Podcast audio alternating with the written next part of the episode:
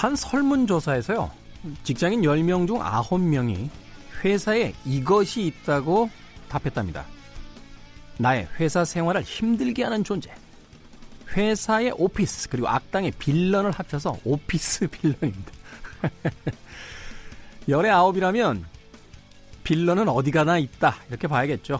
예, 만약 내가 있는 곳에 없다고 해도 안심하긴 이릅니다. 어쩌면 내가 빌런일 수 있기 때문이죠. 주말 현실 속의 빌런들 잠시 잊으시고 영화 속의 매력적인 악당들을 만나보겠습니다. 시대를 읽는 음악 감상회 김태훈의 시대 음감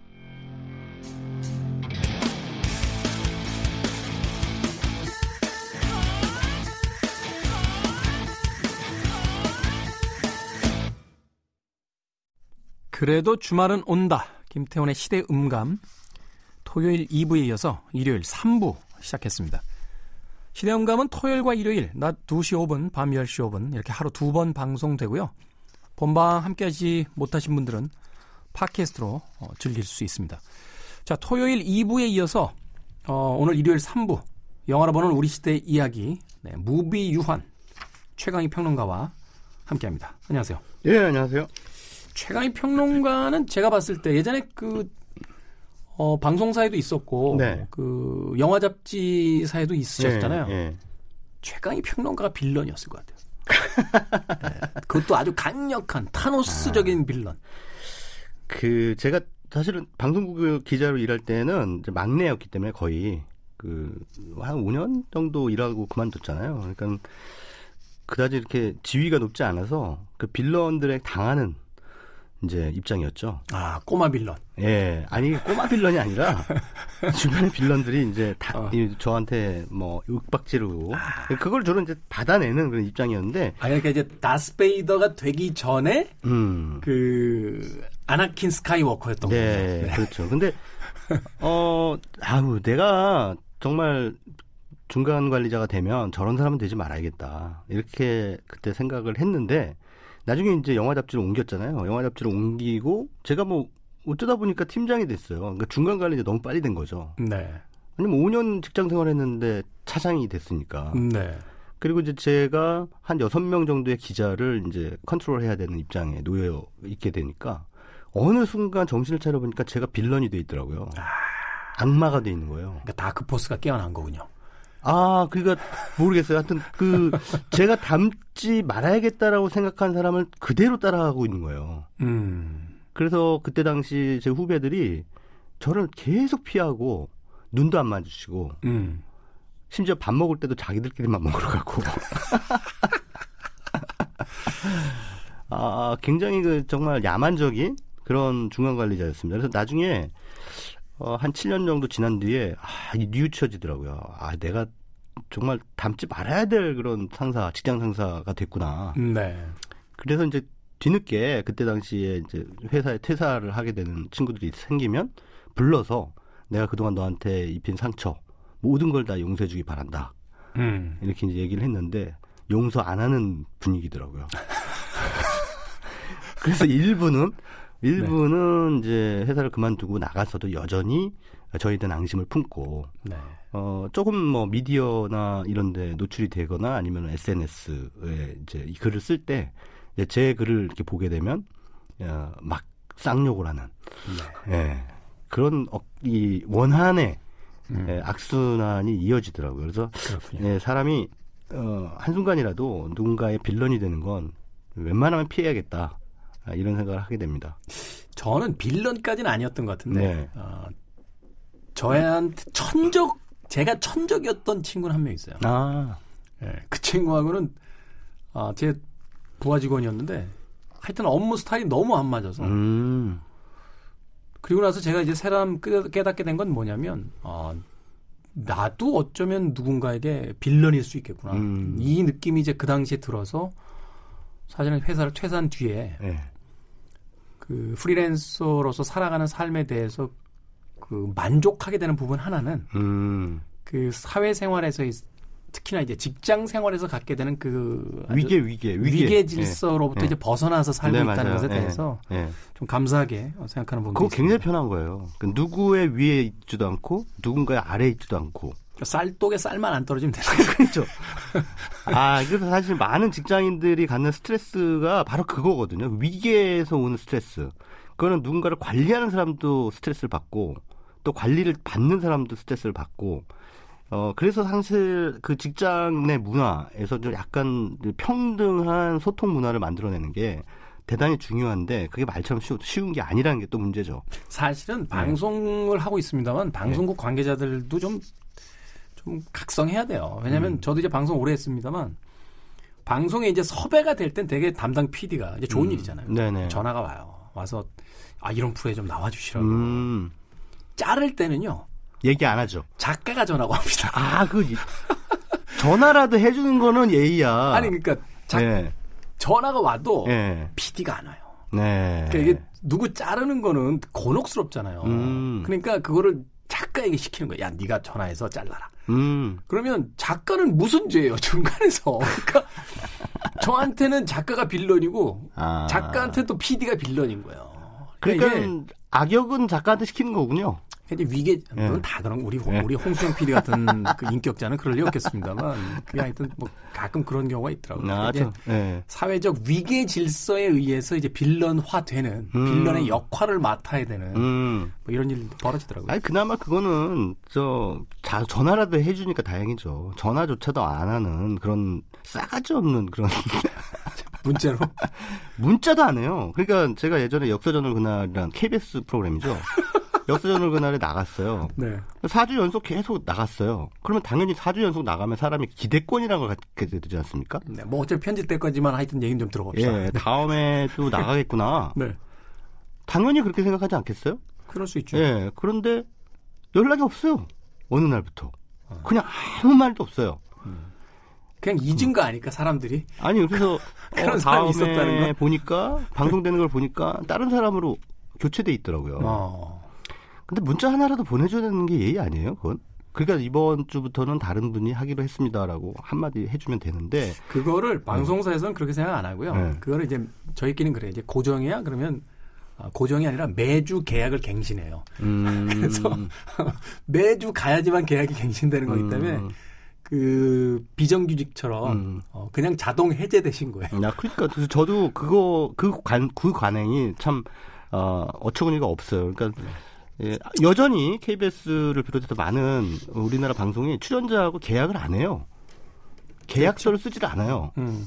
근데 사실은 제가 노동을 제공하는 거잖아요. 그럼 당연히 어떤 계약 관계에 의해서 자본주의사에서는 뭐든지 다 벌어지는 건데 안 한단 말이에요.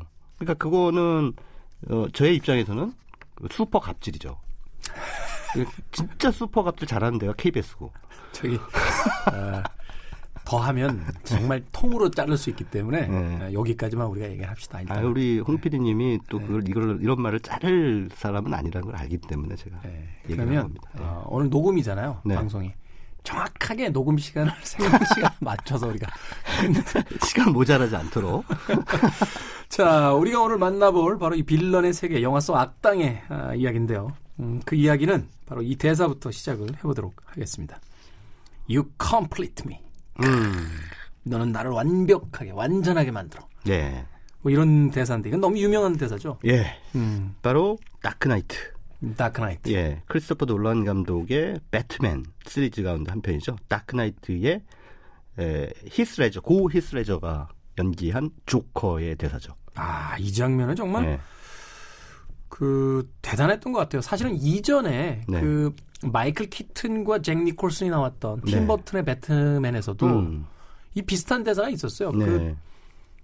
그잭 니콜슨이 연기하는 조커가 그랬나요? 음. 어, 음, 내가 그러니까 내가 너를 만들었고 네가 나를 다시 만들었다. 음. 뭐 이런 대사를 하면서 네. 우리 둘은 마치 동전의 양면 같은 것이다. 음. 뭐 이런 이야기를 하기도 했었는데. 예.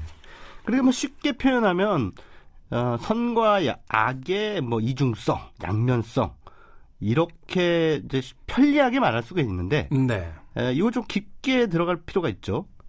그 조커라고 하는 악당은 이 배트맨 때문에 있는 거예요, 사실은. 그러니까 이 캐릭터가 되게 흥미로운 게 무슨 네. 나쁜 짓을 하려는 게 아니라 예. 배트맨하고 계속 놀고 싶은 거잖아요. 정확하게 해서 배, 이 조커는 배트맨을 조롱하고 싶은 거죠. 음. 네가 정의의 사도라고? 참 웃기지도 않는다. 이런 얘기를 하고 싶은 거예요. 네가 그토록 지키려고 하는 저 사람들이 정말 착한 음. 사람들인 것 같아? 막 음. 이런 걸 이제 조롱하면서. 그렇죠. 그리고 실제로 주, 배트맨 때문에 그 배트맨 유사 배트맨 놀이하는 사람들이 많아졌잖아요. 영화 속에서. 영화 속에서 밤만 되면은 배트맨 복장 입고 나와가지고 자기가 마치 정의의 사도인 양, 뭐 자경단들. 예, 자경단. 엉뚱한 짓 하고 막 이런 사람들이 막 많아지니까 이 배트맨도 이제 자기 회의에 빠지죠. 나중에는. 음. 그리고 또 이 영화 속에 또 그 왜 정의의 사도가 또 한 명 있지 않습니까? 투페이스? 투페이스. 예, 예. 원래는 검사잖아요. 하비 하비덴트. 예, 예, 하비덴트. 그 검사인데 나중에 이제 자기 여자친구를 잃고 그 조커에 의해서 어, 어떤 상당히 큰 상처, 타격을 받은 뒤에 완전히 악당도 그런 악당이 없을 정도로 잔인하게 변하죠. 빌런으로 변신하죠. 예. 네. 정말 누가 봐도 그 도시, 고담이라고 하는 도시의 질서와 어떤 정의를 수호할 것으로 보였던 그 사람이 순식간에 악당으로 변해버린단 말이에요. 네. 그래서 그런 것이 이제 조커가 사실은 의도했던 바죠.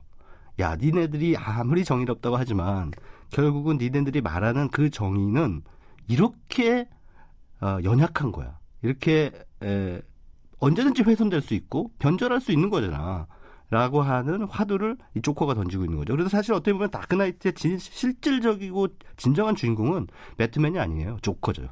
사실 네. 이게 그 영화에서의 어떤 시대적 흐름과의 변화와 맞물려 있는 것 같아요. 그러니까 70년대와 80년대로 이어지는 이제 냉전의 시대에 네네. 보면 villain은 그 개인적 히스토리가 거의 없는 아주 철저한 그냥 태어남 그 자체의 악당으로서 이제 묘사가 네. 되고 그것으로부터 이제 그 세계 질서를 수호하는 마치 미국의 역할을 대신하는 그 superhero들이 이제 세상을 구원하는 이런 스토리였는데 이게 이제 90년대 후반 2000년대 들어서면서부터 이제 빌런의 면모가 바뀌기 시작하는 게 영화 속에서 오히려 우리가 더 많은 생각과 어, 더 많은 어떤 현실에 대한 어떤 그 모순들을 발견해내는 부분들은 네. 히어로가 아닌 빌런으로부터의 어떤 영감들이 아니었나 하는 생각이 들거든요. 네, 그렇죠. 그 사실은 악당이라고 하는 존재도 그 특히나 영화가 만들어내는 악당은 그냥 어떻게 보면은 현실 세계 속에서 이제 우리의 존재 이 이유를 입증하기 위해서 창안한 그런 크리에이처, 그러니까 창조물이거든요. 네. 그 악당이 있어야 내가 존재하거든. 음. 그런 이제 뭐 약간 철학적인 단어로 타자라 그러죠, 타자. 타자. 예, 예.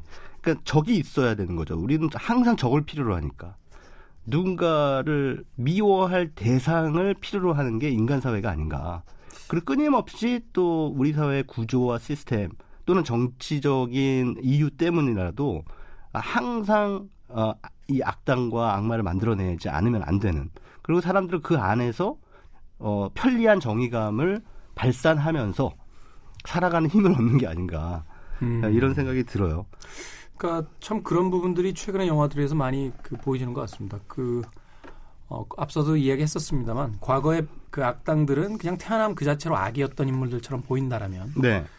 최근에 와서 뭐 그 어떤 흉악범을 쫓는 경찰들의 이야기 이런 것들도 음. 이제 보게 되면 그 흉악범이 왜 흉악범이 될 수밖에 없었는가 음. 그것이 결국은 우리 사회가 가, 만들어낸 네. 어떤 또 다른 그 창조물들이 아닌가 네. 뭐 이런 어떤 묵직한 어떤 질문과 주제를 던지면서 어, 거꾸로 어, 우리가 살아가고 있는 또 우리가 만들어낸 세상에 대한 어떤 질문으로서 이 빌런들이 존재하고 있다라는 생각이 좀 들었어요. 네. 어벤져스에서 사실은 그 타노스라는 악당도 음.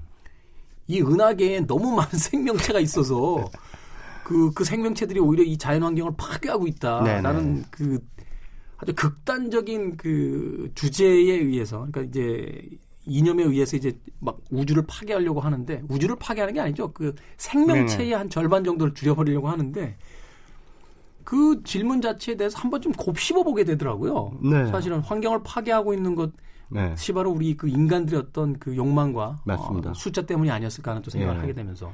그래서 사실은 그 타노스의 입장에 저는 매우 동의를 한다니까요. 그 물론 생명체 절반을 싹둑 없애버릴 수는 없죠. 그러면 학살이니까. 근데 어, 그가 가지고 있는 기본 전제만큼은 뭐 유효하다. 음. 아, 생태주의자예요, 그 사람은. 그렇죠. 그러니까 예. 인간을 뭐 그렇게 특별하게 생각 안 하고 모든 생명체 그냥 네네. 원어브 댐으로 생각을 하면서 예, 예. 그거를 이제 그의 그 숭고한 철학을 방해하잖아요. 어벤져스 애들이. 그러니까 그 영화에서 어벤져스 애들이 악당인 거예요. 따지고 보면. 저기 이상한 논리로 자꾸 최근에도 SNS에 뭐 이상한 논리 하나 올리셨다가 또 굉장히 이렇게 공격받고 계시던데. 네, 네.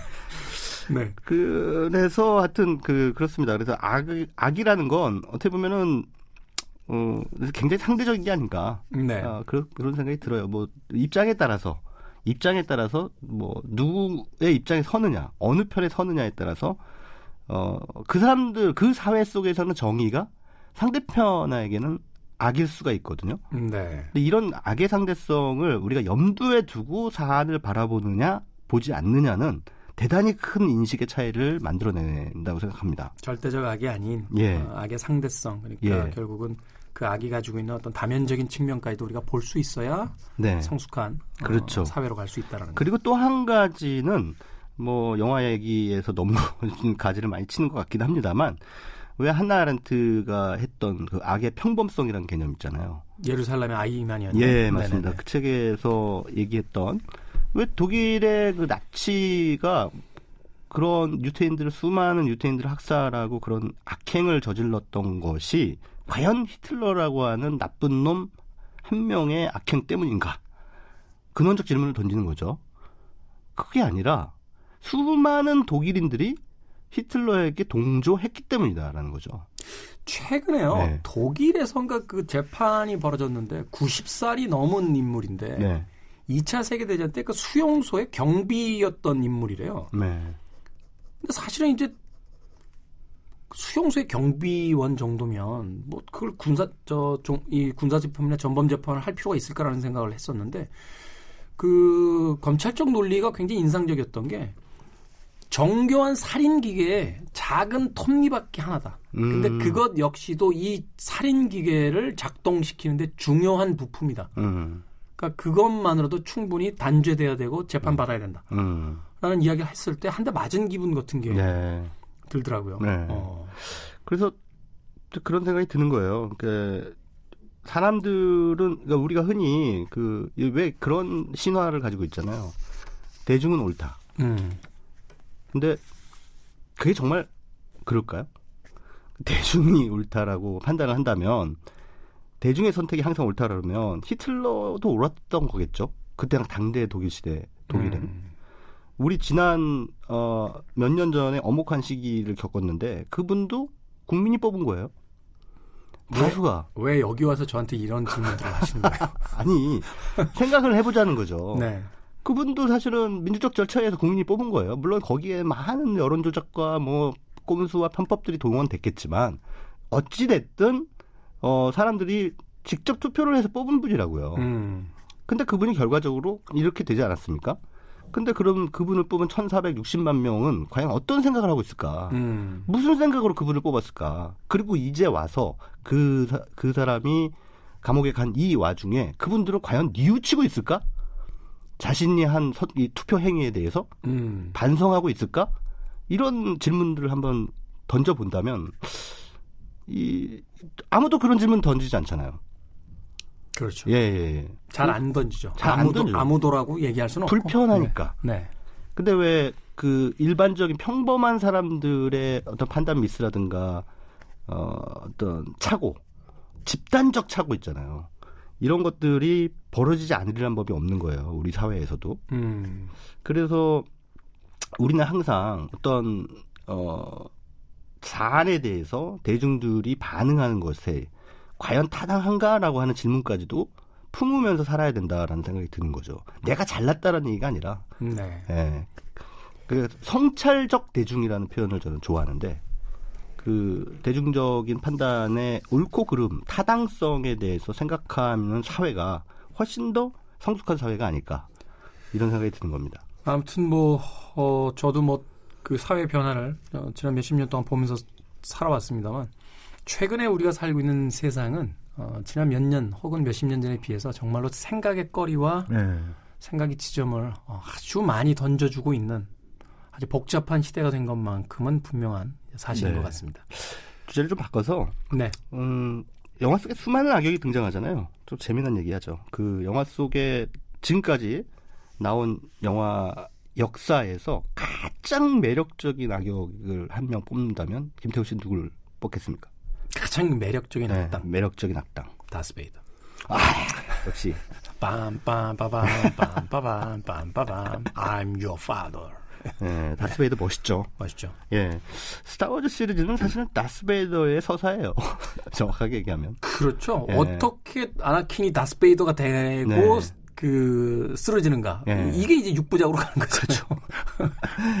또 어떤 분석자들은 그 다스베이더가 어, 히틀러를 상징한다.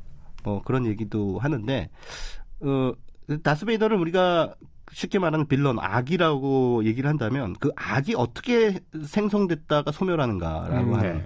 그 연대기를 쭉 바라보면 어 우리가 인류사에서의 그 악의 근원 혹은 악의 이 사회적 background 이런 것들에 대해서 생각할 거리를 좀 주거든요. 이 스타워즈 시리즈의 다스베이더가 앞서 말씀드린 다크나이트의 조커도 마찬가지였고 네. 또 그런 케이스 하나 있죠. 어, 블레이드 러너라는 작품에 왜 고전 블레이드 러너. 예, 그 블레이드 러너라는 작품에 그 왜 그 replicant죠, replicant. replicant 안드로이드라고 하는 예, 거죠. 예. 소위. 그 그러니까 인조인간이죠. 인조인간. 네, 로봇. 예. 인조인간으로 등장하는 뭐 지금은 얼마 전에 별세하셨죠? 어, 아, 룻거 하우어. 하우어. 예, 네. 룻거 하우어라는 배우가 맡았던 그 역할. 야, 정말 너무 너무 멋있었어요. 그 로이라는 이름으로 아마 예. 그 등장했던 것 같은데 예. 거기서 그 어, 이탈한 이 아, replicant를 이제 블레이드 러너로 불리우는 그 인간이 이제 추적해서 파괴시키는데 마지막에 왜 오히려 인간을 구해주고. 예. 어, 스스, 그 이제 말하자면 전원이 다 되면서 이제 사망하잖아요. 예수님이죠, 예수님. 십자가에 못 박힌 예수처럼. 음. 네, 그렇게 이제. 그 사실은 여기서 그 해리슨 포드가 맡은 그 릭 데커드죠. 릭 데커드가 바로 이 로이 베티를 잡으러 다니잖아요. 그렇죠. 그래서 결국은 비 엄청 내리는 날 왜 옥상에서 한판 붙는데 안 되는 거죠. 이제 완력으로 안 되는데 결국은 어 지금 김태호 씨가 잠깐 묘사를 했습니다만 떨어지 그 옥상에서 추락하게 될 위기에 처하게 되니까 이 로이 베티가 탁 손을 잡아서 끌어올려 주지 않습니까? 목숨을 구해주죠. 네, 목숨을 구해주고 자기를 죽이려고 했던 에, 데커드를 살려준 다음에 그 다음에 이제 전원이 끊기기 직전에 딱 책상 다리 자세로 앉지 않습니까? 비둘기 한 마리를 비굴 넣고. 야 비둘기 한 마리 그 하, 멋있었어요. 네. 근데 비둘기 한 마리 딱 안고 그 다음에 이제 아주 철학적이고 의미심장한 참 해석하기는 애매하지만 철학적이고 의미심장한 대사를 탁 하고 날리지 않습니까? Like a tears in rain, 예. time to die. 예. 네. 그 굳이 이제 번역을 하자면 그걸 뭘 번역해요? 아예 못 알아듣으시는 또 청취자분들을 위해서 네. 빗속의 눈물처럼 음. 이제 죽을 시간이군. 딱 이런 얘기를 하면서 어떤 인간 숭고한 인간보다 더 숭고하게 예, 자신의 이 수명을 끝냅니다. 네. 근데 그걸 보고 사실은 그가 마지막 순간을 맞이하는 장면도 멋있었지만 그 장면을 멍한 표정으로 바라보는 해리슨 포드의 표정도 블레이드 러너 해리슨 포드. 예, 해리슨 포드의 표정도 뭔가 아무튼 상당히 이 혼란에 빠지는 거죠. 아니 저놈은 인조인간인데 로봇인데. 예. 어떻게 저렇게 신처럼 죽지? 아, 이런 표정 있잖아요. 멍한 표정. 결국 그 영화에서 이제 인간을 구원하는 게 빌런이었잖아요. 네. 어, 흥미로운 것은 저도 기억이 나는데 영화가 제작된 시- 음, 제작 연도가 1982년으로 기억을 하는데 음. 영화 속 배경이 2019년이었거든요. 음. 예, 근데 바로 그 로이라는 안드로이드 이 레플리컨트를 연기했던 루커 하워가 바로 올해, 올해, 예. 세상을 떠났습니다. 그래서 외국의 팬들 사이에서는 음, 인간을 구원한 최후의 빌런이 음. 턴 오프 됐다라고 하면서 어, 굉장히 많은 애도의 물결이 있었는데 참 우리 시대의 흥미로운 시대인 것 같습니다. 음, 주인공이 아닌 빌런을 통해서 세상을 어, 이해하게 되는 어, 아주 복잡하면서도 어, 여러 가지 생각을 해봐야 되는 그런 시대를 살고 있다는 생각을 하게 되네요. 네. 자, 블레이드 러너의 악역이었던 villain이었던 룻거 하우어 이야기까지 네, office villain의 이야기부터 어, 영화 속의 villain까지 여러분들과 함께 이야기를 나눠봤습니다. 무비위원회 최강희 평론가 이제 보내드려야 할 것 같은데. 네, 블레이드 러너 얘기했으니까 네. 또 블레이드 러너라는 작품의 아주 유명한 그 전자음악의 뭐 개척자라고 해야 되나요? 뭐 개, 초기 뭐 예, 스타들이죠. 예, 네네네. 반젤리스가 이 블레이드 러너 사운드트랙에 참여를 했잖아요. 네. 예, 블레이드 러너의 음악도 아주 몽환적이면서도 포스트 모던인 줄 알았습니다. 자, 블레이드 러너 OST 중에서 반젤리스의 메인 테마곡 들으면서 최강의 평론가와 작별하겠습니다. 고맙습니다. 네, 감사합니다.